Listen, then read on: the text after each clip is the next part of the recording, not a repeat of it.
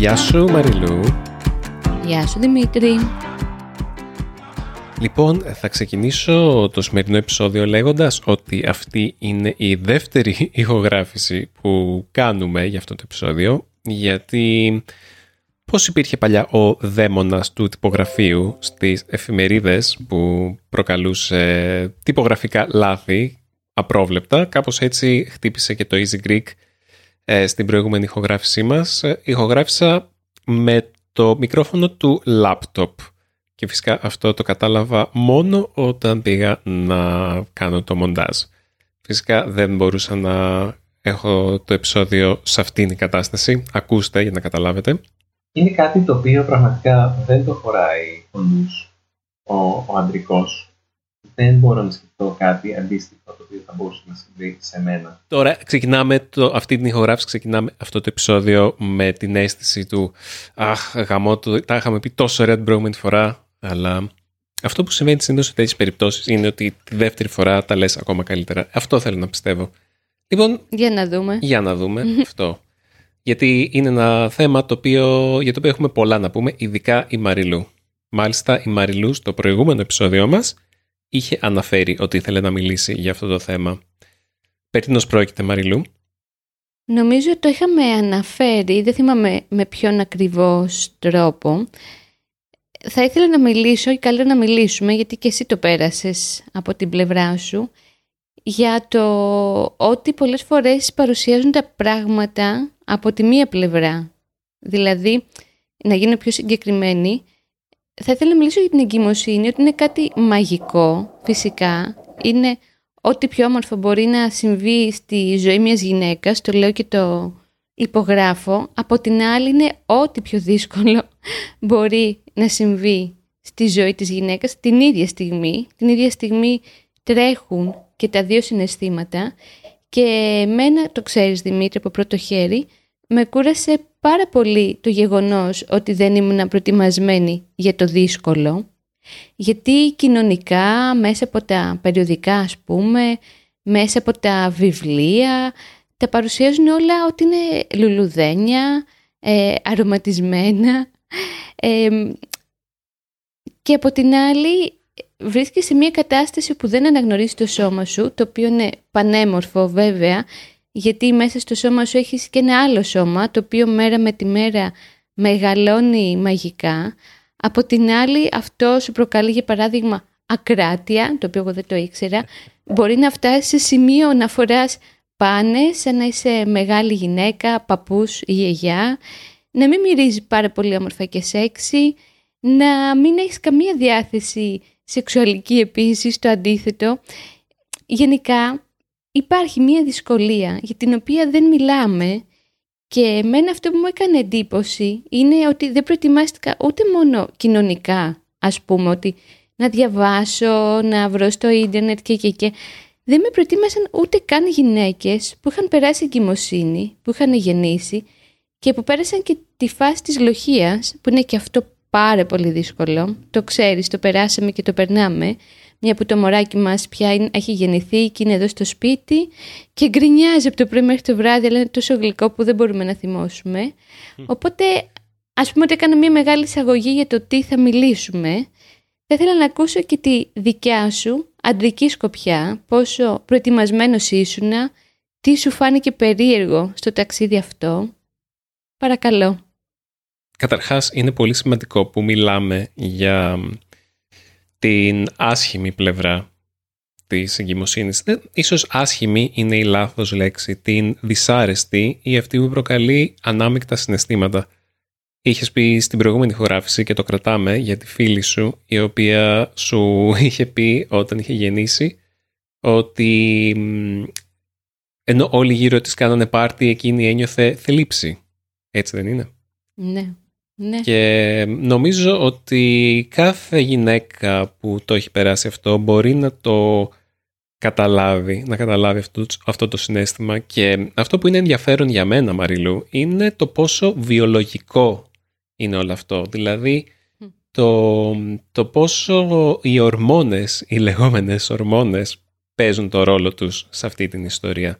Και πόσο οι ορμόνες, οι οποίες είναι υπεύθυνες για όλες τις βιολογικές λειτουργίες στον οργανισμό που προκαλούν την... Ε, προετοιμάζουν το σώμα για να μεγαλώσει μέσα σε μια γυναίκα το μωρό. Μετά προετοιμάζουν το σώμα για να υποδεχτεί το μωρό και να το θρέψει. Όλες αυτές οι ορμόνες, εκτός από το ότι έχουν μια σωματική διάσταση, έχουν και μια συναισθηματική διάσταση. Και σκέφτομαι ποια είναι η σύνδεση του συναισθήματος με αυτή τη βιολογική λειτουργία. Είναι, είναι δηλαδή, μια, για να σου δώσω ένα παράδειγμα να καταλάβεις τι εννοώ. Είναι μια ορμόνη, μια διάσημη ορμόνη, λέγεται ντοπαμίνη. Αυτή είναι υπεύθυνη για το αίσθημα της ικανοποίησης που νιώθουμε όταν κάνουμε κάτι που μας αρέσει. Και έχει κατηγορηθεί αυτή η ορμόνη ότι είναι αυτή η οποία μπορεί να προκαλέσει εθισμούς όπως βιώνουμε όταν ε, κάνουμε scroll μεταμανίας στο κινητό μας, στο facebook ή στο instagram χωρίς να το σκεφτόμαστε ότι έχει μια παρόμοια λειτουργία με τους κουλοχέριδες στα, στα καζίνο. Καζίνο. Ναι, ακριβώς. Ότι, αυτή, ότι οι δημιουργοί των προγραμμάτων πατάνε πάνω, και των καζίνο, πατάνε πάνω στα αισθήματά μας, στα συναισθήματά μας, τα οποία πυροδοτούνται μέσα από τις ορμόνες αυτές και με, την, ε, με τον έλεγχο αυτής της ορμόνης μπορούν να μας ε, ελέγξουν συναισθηματικά και να κατευθύνουν τη συμπεριφορά μας.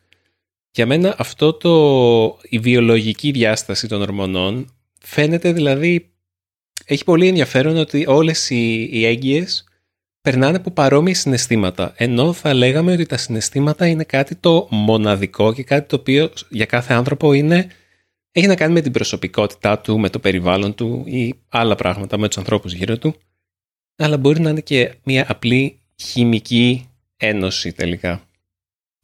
Όλο αυτό μου φαίνεται πολύ μεγάλο. Κοίτα, εγώ κατέληξα μετά από τους σχεδόν 9 μήνες εγκυμοσύνης και τις πρώτες μέρες συλλογίας που τονίζω είναι πιο δύσκολες από την εγκυμοσύνη, ότι τίποτα δεν είμαστε που λέγει το τραγούδι, μόνο ορμόνες Δημήτρη. Ξέρεις, έχω δύο παραδείγματα που λέω συνέχεια, δεν θα ξεχάσω ποτέ στο πρώτο τρίμηνο που ήταν πάρα πολύ έντονο όλο αυτή η ορμονική διαταραχή που μία θυμάμαι χαρακτηριστικά, το θυμάσαι και εσύ σίγουρα, μία έκλεγα, μία γέλαγα μέσα σε τρεις ώρες αυτό.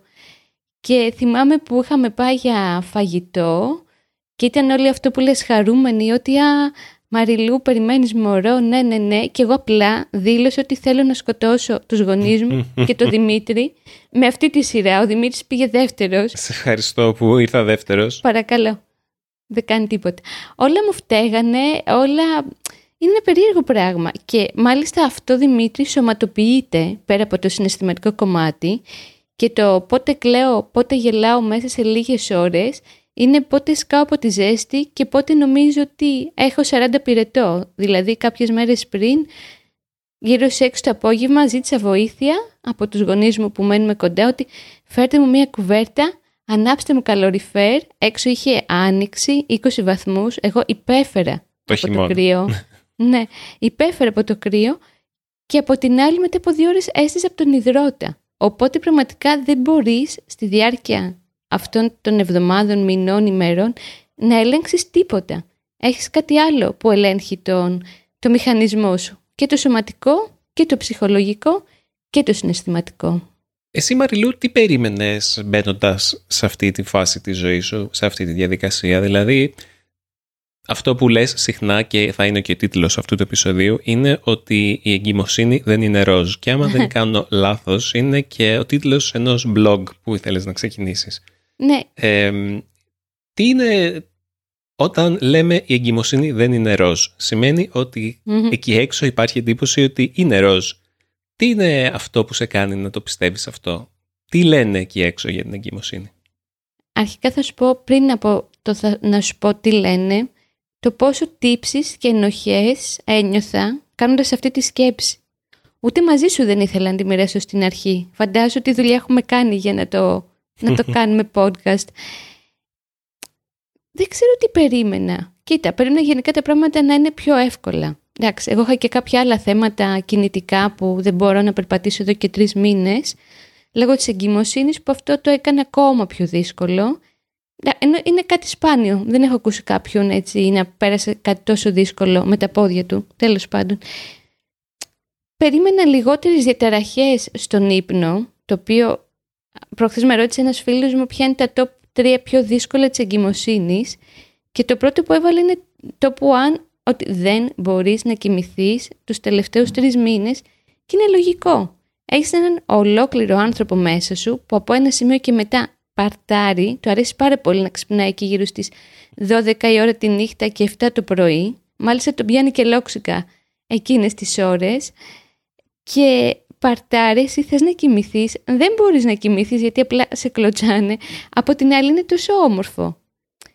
Αλλά δεν είναι κάτι το οποίο εγώ δεν το ήξερα ότι έχεις θέμα με τον ύπνο. Δηλαδή, ρώταγα τις φίλες μου που είχαν περάσει εγκυμοσύνη ότι κορίτσια εσείς κοιμόσασταν. Και όλες λέγανε φυσικά και όχι. Ποιος κοιμάται στην εγκυμοσύνη. Και ήθελα να τους Αλλά πω, κανείς δεν το λέει. Ναι, ήθελα να τους πω γιατί δεν το μοιραζόμαστε, γιατί δεν φτιάχνουμε ένα blog. Άμα είσαι προετοιμασμένος, μπορεί να είναι και λίγο πιο εύκολα τα πράγματα. Το άλλο είναι...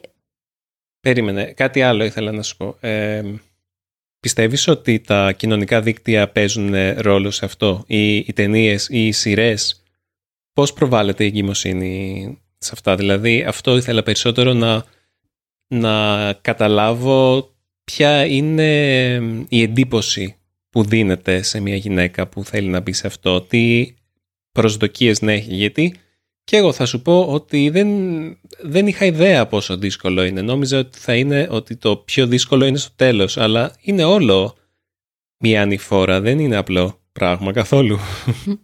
Κοίτα, όλο αυτό με τα social media και ειδικά με το Instagram λίγο που χάζευα, το Facebook δεν ασχολείται τόσο με αυτά. Άλλο πράγμα που ήθελα να γράψω ότι pregnancy is not pink, is not glamour, it's not funky, τίποτα. Δηλαδή πριν, λίγο πριν να γεννήσω, γέννησε μία γνωστή μου η οποία ανήκει στο καλλιτεχνικό χώρο και έβγαινε από το μευτήριο σούπερ λαμπερή, πανέμορφη, δηλαδή πάρα πολύ ωραία η κοπέλα.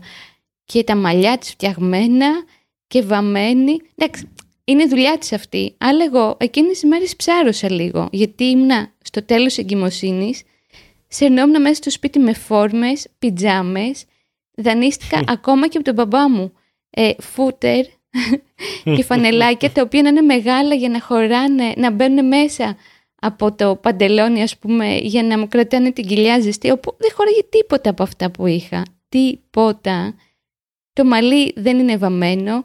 Τα παπούτσια για πες. Α, ναι, τα παπούτσια, το αγαπημένο μου. Εγώ φοράω νούμερο 36 και έφτασα λίγο πριν να γεννήσω να μου πάρει η μαμά μου παπούτσι νούμερο 41 γιατί δεν χώραγα με τίποτα σε παπούτσι 36, 37, 38, 39 και 40. Γενικά και στο μευτήριο το έζησα πολύ έντονα αυτό. Θυμάμαι όταν μπήκε ο γυναικολόγος μου μέσα στο δωμάτιο που είμαστε έτσι οι φίλοι και αγαπιόμαστε, μου λέει πω πω είσαι πολύ σεξι. Και φόραγα τις κάλτσες αυτές που φοράμε για να μην πάθουμε θρόμβωση και να μην μείνουμε από καρδιά. Ε, τις πιτζάμες που ok ήταν καινούριε, πριν από λίγες ώρες ήταν καθαρές, πια δεν ήταν. Γενικά υπάρχει ένα ζόρι το οποίο δεν το συζητάμε και βλέπουμε αυτά ρε παιδί μου στην τηλεόραση, βλέπεις Netflix με τις εγγυούλες που συνεχίζουν κανονικά. Υπάρχουν και κάποιες που το κάνουν αυτό. Δεν θέλω να γκρινιάζω, τουλάχιστον το πώς το βίωσα εγώ που δυσκολεύτηκα. Δεν, μου φάνηκε τρομερό το να, πώς μπορούν κάποιες γυναίκες να είναι λαμπερές και το πόσο τύψεις και ενοχές ένιωθα εγώ κατά καιρούς, ενώ πάταγα πάνω σε αυτή τη σκέψη και την εικόνα, ένιωθα τύψεις απέναντι και σε εμένα και σε εσένα. Ότι τώρα πάει, η θηλυκότητά μου έχει πάει περίπατο. Από την άλλη είναι τόσο χαζό αυτό.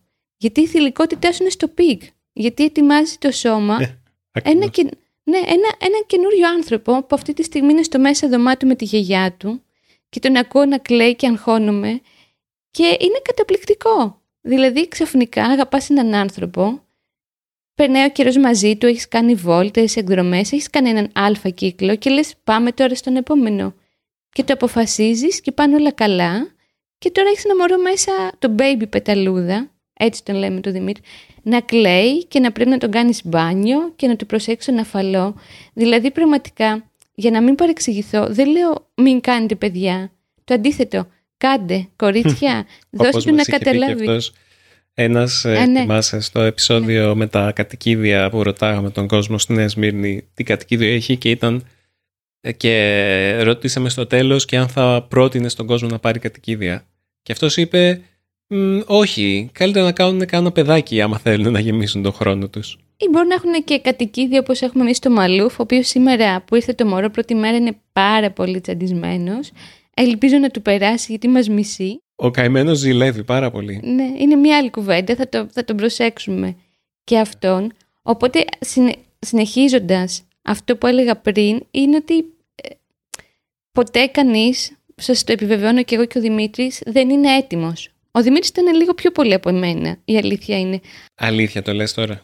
Ναι ρε εσύ Δημήτρη, εσύ μου λες άντε άντε, πότε θα κάνουμε κανένα παιδί και θα κάνουμε, περίμενε. Προς το τέλος έτσι, λίγο πριν το πάρουμε απόφαση.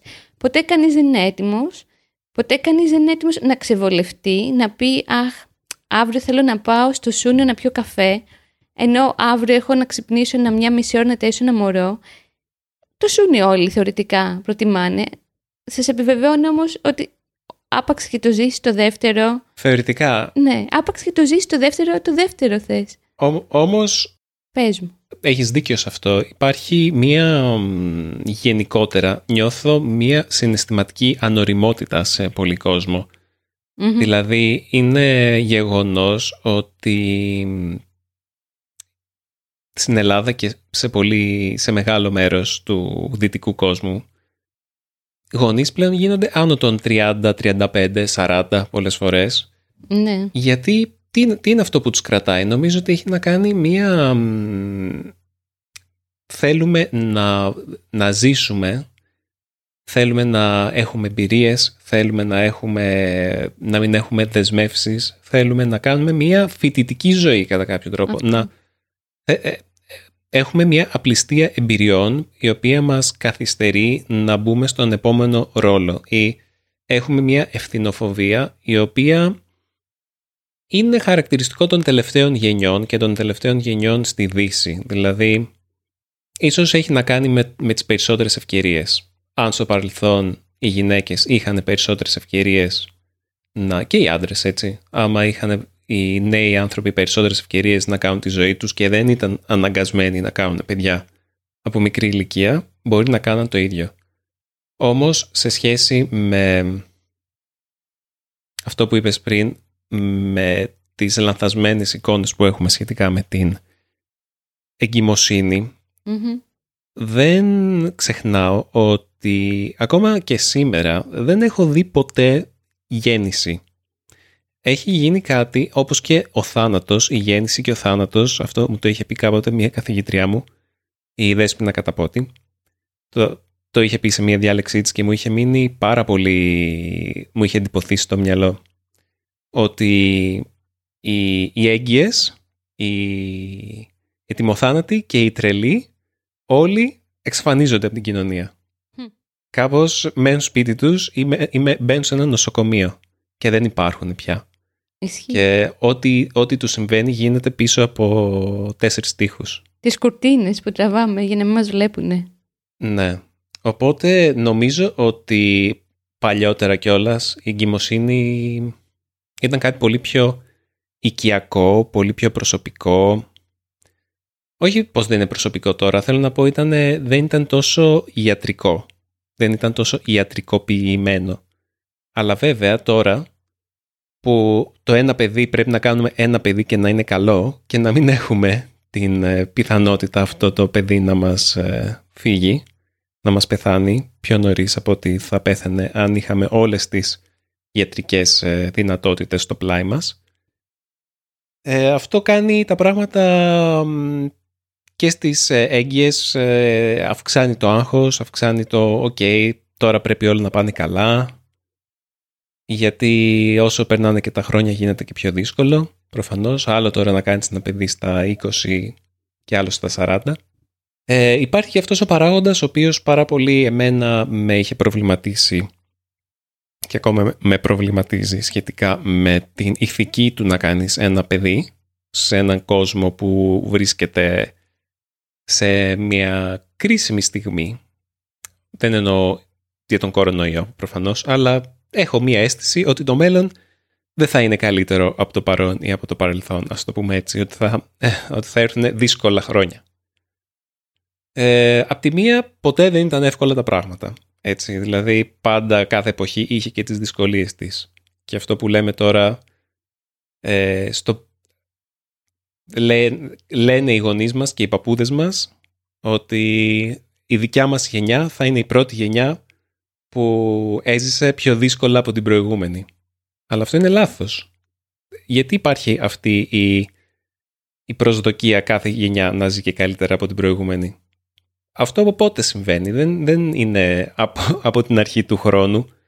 Συνέβη στις δύο-τρεις προηγούμενες γενιές που ο κόσμος είχε περισσότερα λεφτά και υπήρξε η εκμετάλλευση του κόσμου, ας πούμε, της γης, έτσι όπως γίνεται τώρα, αλλά δεν, αυτό δεν μπορεί να συνεχιστεί.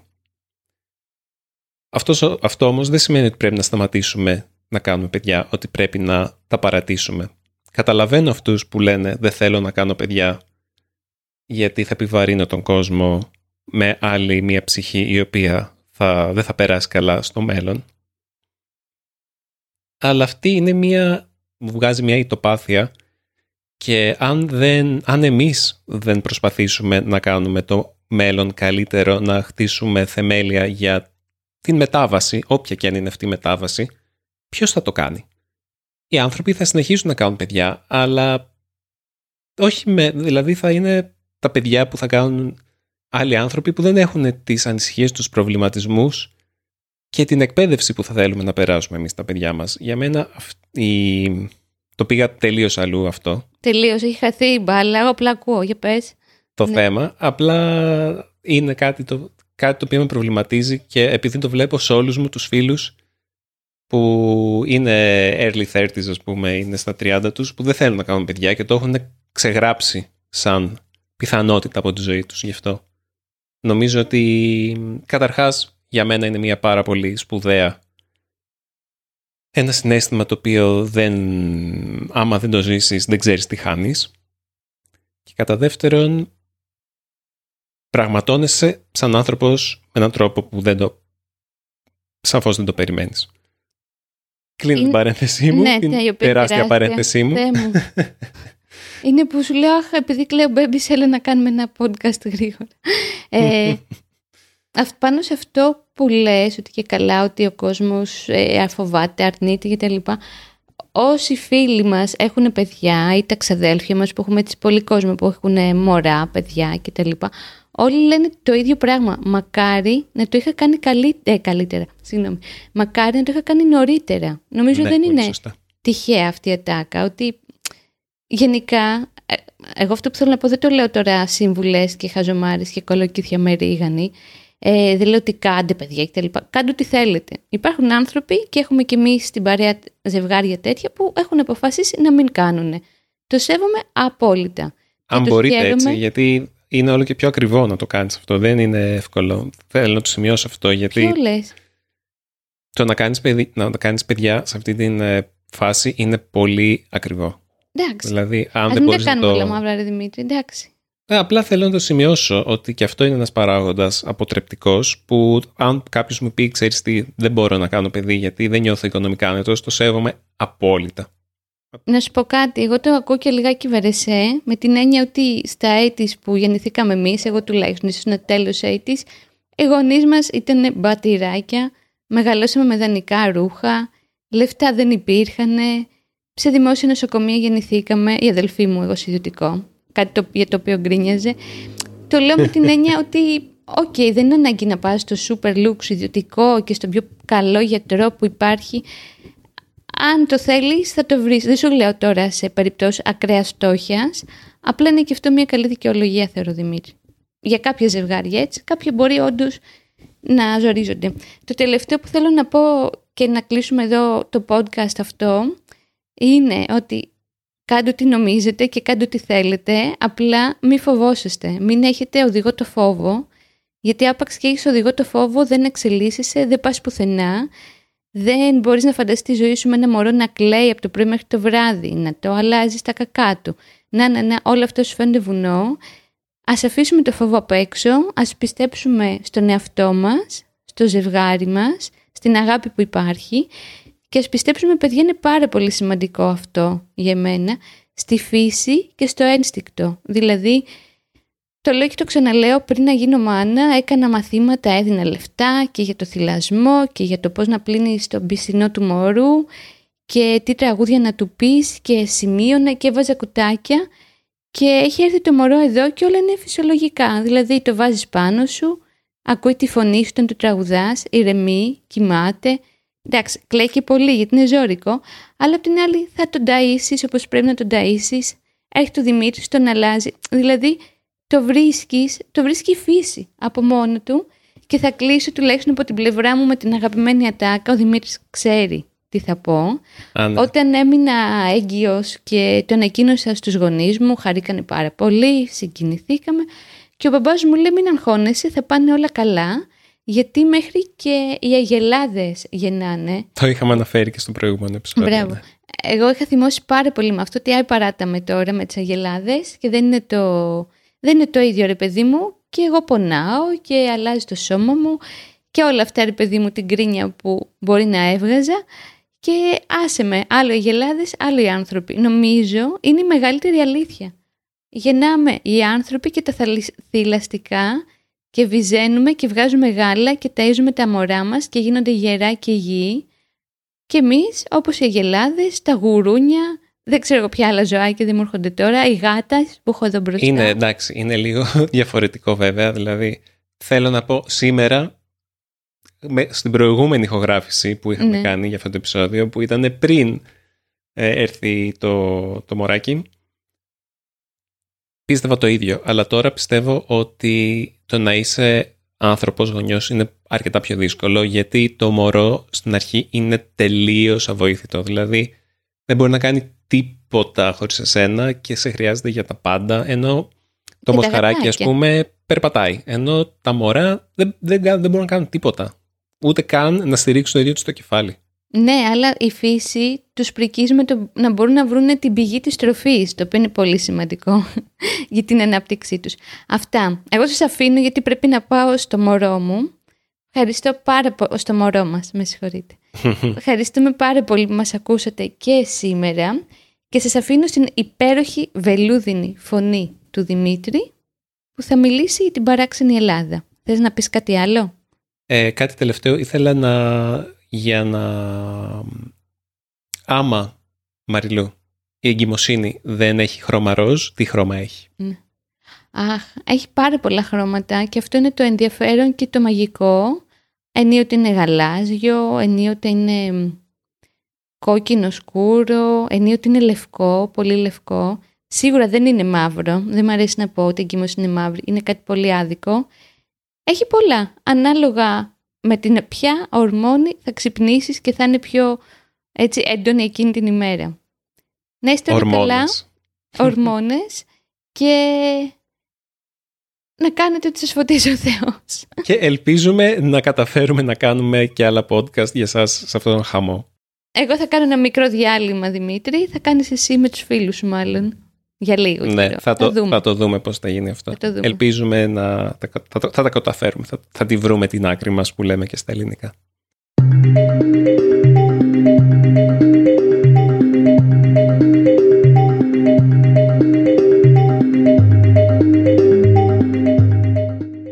Στην παράξενη Ελλάδα σας διαβάζω ένα απόσπασμα του ομώνυμου βιβλίου γραμμένο από την ομάδα του παράξενου ταξιδιώτη για ένα μέρος που ίσως να μην ξέρατε. Ελπίζω να σας κινήσω την περιέργεια και να σας ξυπνήσω την φαντασία. Άγιος Σκύλος σε ναό της Λίνδου. Γνωρίζατε ότι ο Ορθόδοξος Χριστιανισμός, εκτός από άνδρες και γυναίκες Αγίους, έχει και τουλάχιστον έναν Άγιο Σκύλο. Εξωφρενικό και όμως αποτελεί πέρα ως πέρα πραγματικότητα. Αν και οι αγιογραφίες που τον αναπαριστούν με αυτήν του τη μορφή είναι σπάνιες στην Ελλάδα, εν τούτης υπάρχουν. Μία λοιπόν από τις πλέον καλοδιατηρημένες βρίσκεται σε μία μικρή εκκλησία του νησιού της Ρόδου. Ο λόγος για τον ναό της Θεοτόκου στην πόλη της Λίνδου. Χτίστηκε πιθανόν κατά τον 14ο αιώνα και το 1489 ανακαινίστηκε από τον Μέγα Μάγιστρο Ντομπισόν των Ιωαννιτών Υποτών, όταν και είχαν την έδρα τους στο νησί ο οποίος εντύχησε τον θηρεό του στην κορυφή του καμπαναριού στον περίβολο της εκκλησίας. Το πραγματικό ενδιαφέρον όμως βρίσκεται στο εσωτερικό της. Πλήθος από αμφιλεγόμενες αγιογραφίες και αναπαραστάσεις διακοσμούν το ναό, όπως για παράδειγμα σκηνές από την ημέρα της κρίσης, όπου παρουσιάζονται τα βασανιστήρια και οι τιμωρίες που θα υποστούν οι αμαρτωλοί και οι άπιστοι η τύχη που θα έχουν οι ιερόδουλες και άλλα. Δαίμονες και τέρατα παρελάβουν κατά μήκος των τυχών, ενώ απελπισμένοι άνθρωποι μοιάζουν να κραυγάζουν για βοήθεια. Και δίπλα σε όλα αυτά υπάρχουν και οι συνηθισμένες αγιογραφίες, στις οποίες θα καταφύγουν οι πιστοί για προσευχή, αφού πρώτα μάθουν τι τους περιμένει αν δεν το κάνουν. Ανάμεσα λοιπόν στις συνηθισμένες αγιογραφίες βρίσκεται και αυτή ενός σκύλου. Πρόκειται για αγιογραφία του Αγίου Χριστόφορου, ενός νεαρού πιστού που η ομορφιά του τραβούσε πλήθος νεαρών κοριτσιών, βάζοντάς τον καθημερινά σε πειρασμό. Αφού ζήτησε από τον Θεό να τον απαλλάξει από τους πειρασμούς, αυτός τον μεταμόρφωσε σε σκύλο. Κάπως τολμηρό για τα δογματικά δεδομένα της Ορθοδοξίας, δεν νομίζετε; Γι' αυτό, άλλωστε, πολύ λίγες εκκλησίες σε όλη την Ελλάδα επιλέγουν την εν λόγω αγιογραφία για τη διακόσμησή τους. Θέλετε να προσευχηθείτε στον Άγιο Σκύλο της Ορθοδοξίας; Δεν έχετε παρά να ταξιδέψετε έως τη Λίνδο, στα ανατολικά παράλια του νησιού, να πάρετε τον πετρόκτιστο δρόμο προς το κάστρο και σύντομα θα συναντήσετε την είσοδο για το προάβλιο του ναού. Εισιτήριο εισόδου δεν υπάρχει Προσπαθήστε όμως να επισκεφθείτε την εκκλησία λογικές ώρες, ώστε να μην τη βρείτε κλειστή. Μην αμελήσετε να προσέξετε το δάπεδό της, που αποτελείται από ασπρόμαυρο βότσαλο σε τεθλασμένη γραμμή. Πολύ σπάνια πλέον τεχνική για ελληνικές εκκλησίες, καθώς και ένα μικρό μουσείο στην αυλή του ναού που εκθέτει μεσαιωνικά αντικείμενα. Αυτή ήταν η παράξενη Ελλάδα αυτής της εβδομάδας συνειδητοποίησα ότι στην δεύτερη ηχογράφησή μας δεν αναφέραμε την πρόταση της εβδομάδας μας. Λίγο αργά το θυμήθηκες Δημήτρη θα μου πείτε και έχετε δίκιο. Λοιπόν, η πρόταση της εβδομάδας από μένα είναι το βιβλίο του Bill Bryson. Λέγεται «Το σώμα, ένας ταξιδιωτικός οδηγός». Το είχα διαβάσει στα αγγλικά και πριν λίγους μήνες εκδόθηκε και η ελληνική έκδοση. Αυτό το βιβλίο είναι σαν το πώς λειτουργεί το σώμα μου. Την, δεν ξέρω αν θυμάστε την παλιά σειρά κινουμένων σχεδίων. Τη γαλλική νομίζω στα γαλλικά λέγεται «Un fois c'était la vie», κάπως έτσι. ζητώ συγγνώμη για τα γαλλικά μου. Είναι απλά μαγικό. Το θυμήθηκα γιατί μιλήσαμε για τις ορμόνες και αυτό το βιβλίο έχει ένα ολόκληρο κεφάλαιο για τις ορμόνες. Αν έχετε οποιοδήποτε ενδιαφέρον για το πώς ε, λειτουργεί ο κόσμος ή το ανθρώπινο σώμα, το οποίο είναι μια μαγεία από μόνο του, δεν έχετε παρά να ρίξετε μια ματιά σε αυτό το βιβλίο. Ο Bill Bryson έχει γράψει το αγαπημένο μου βιβλίο «Μικρή ιστορία περί των πάντων σχεδόν» στα αγγλικά A Brief History of Nearly Everything. Τέλος πάντων, ε, για να μην μακρηγορήσουμε, μπορούμε μια άλλη φορά να μιλήσουμε για βιβλία, ελπίζω πολύ σύντομα. Μην ξεχνάτε να μας αφήνετε σχόλια και ερωτήσεις στο easygreek.fm ή μπορείτε να μας ε, στείλετε ένα email στο podcast παπάκι easypavlagreek.org Ακόμα δεν έχουμε δεχτεί email και ερωτήσεις και περιμένουμε περισσότερα σχόλια από εσά. υπομονούμε να τα σχολιάσουμε τα σχόλιά σας, να απαντήσουμε τις ερωτήσεις σας και οτιδήποτε άλλο μας ε, στείλετε. Τα λέμε σύντομα στο επόμενο επεισόδιο. Γεια χαρά!